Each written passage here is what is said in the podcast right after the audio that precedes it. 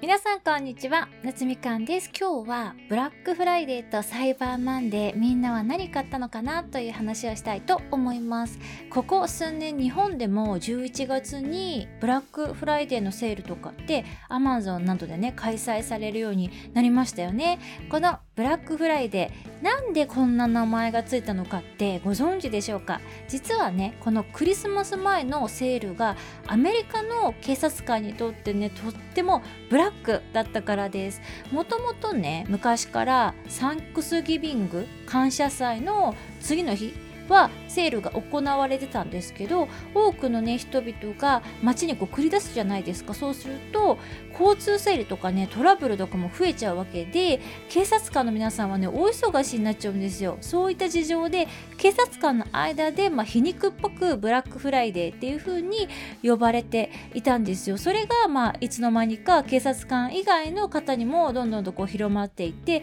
呼び名として定着し始めたんですけれどもブラックっていう単語が、まあ、印象的にね迷惑な日っていう感じがちょっとしちゃいますよね。でもまあ氷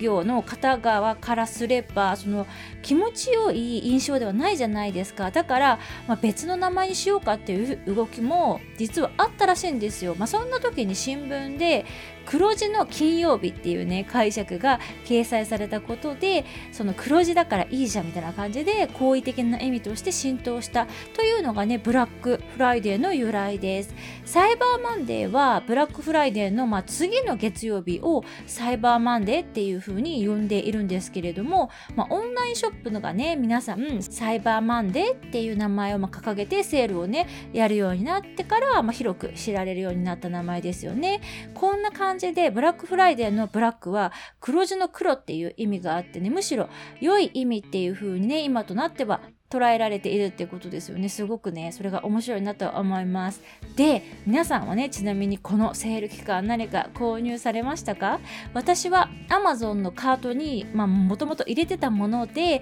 偶然今回安くなってたもののみポチいたしました。もうねめっちゃつまんないものしか買ってないので、ま、紹介はねちょっと割愛させていただきたいと思いますが最後まで購入するかしないかをちょっと迷ったものが実はあってですねその話しようかなと思います。ズバリね迷った商品とは何かと言いますと動画教材の年間購読です。日本人の方でね使ってる方はちょっと少ないかと思うんですけれどもスキルシェアっていう海外の動画教材のプラットフォームがありましてそこの1年間購読チケットがねちょうど40%オフになってたんですよ。スキルシェアはユーデミみたいなねこう動画教材のプラットフォームではあるんですけれどもユーデミとかだと1つの動画教材ごとに都度購入をする必要があるんですけれどもスキルシェアはその定期購読さえしてれば全部の全ての講座が見放題になるんですよ。今はね日本語には全然対応してないので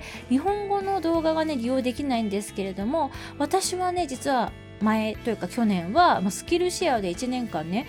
たくさん学んでいたんです。一時ねデジタルアートをスキルシェアでねたくさん学んでいましてでもひとまず一番基礎の必要なスキルはね全部習得できたので今はねサブスクちょっと解約してはいるんですけれども最近またね新しい講座もどんどん追加されているので今回のねブラックフライデーのセールでまた購読始めようかなってちょっと迷ったんですけど今回はねひとまずちょっと見送ってみました。見送った理由はですね動画とかで知識のインプットを大量にしてもアウトプットがなかなか現状をねできていないっていう理由が大きいですね。今年は大学のレポートとかももういつもの年より精力的に提出してますしあとは新しいビジネス絡みで用意しなきゃいけない書類とかも結構あってアートを作る時間とか記録がね全然捻出できないんですよね。毎日もう膨大に暇な時間はあるんですけど頭の中で常に計算しなきゃいけない利益とか事業計画とかがこう渦巻いちゃっていてあと自分のね引っ越しも物件探しを進めないといけないですしって感じて脳内がね常にこう忙しいのとそうするとねアートをこうやろうっていう気に全然ならないんですよ。去年とかはまあのほほんとしておりましたので結構な数ね絵を描いてたんですけれども今年ねまだ一つも描けていないので年末までには何かしら作品一つ作れたらいいなと思っています。皆さんはこのセール期間何か購入したものなどあればコメントとかで教えていただけると嬉しいです。それではまた次のエピソードでお会いしましょう。バイ。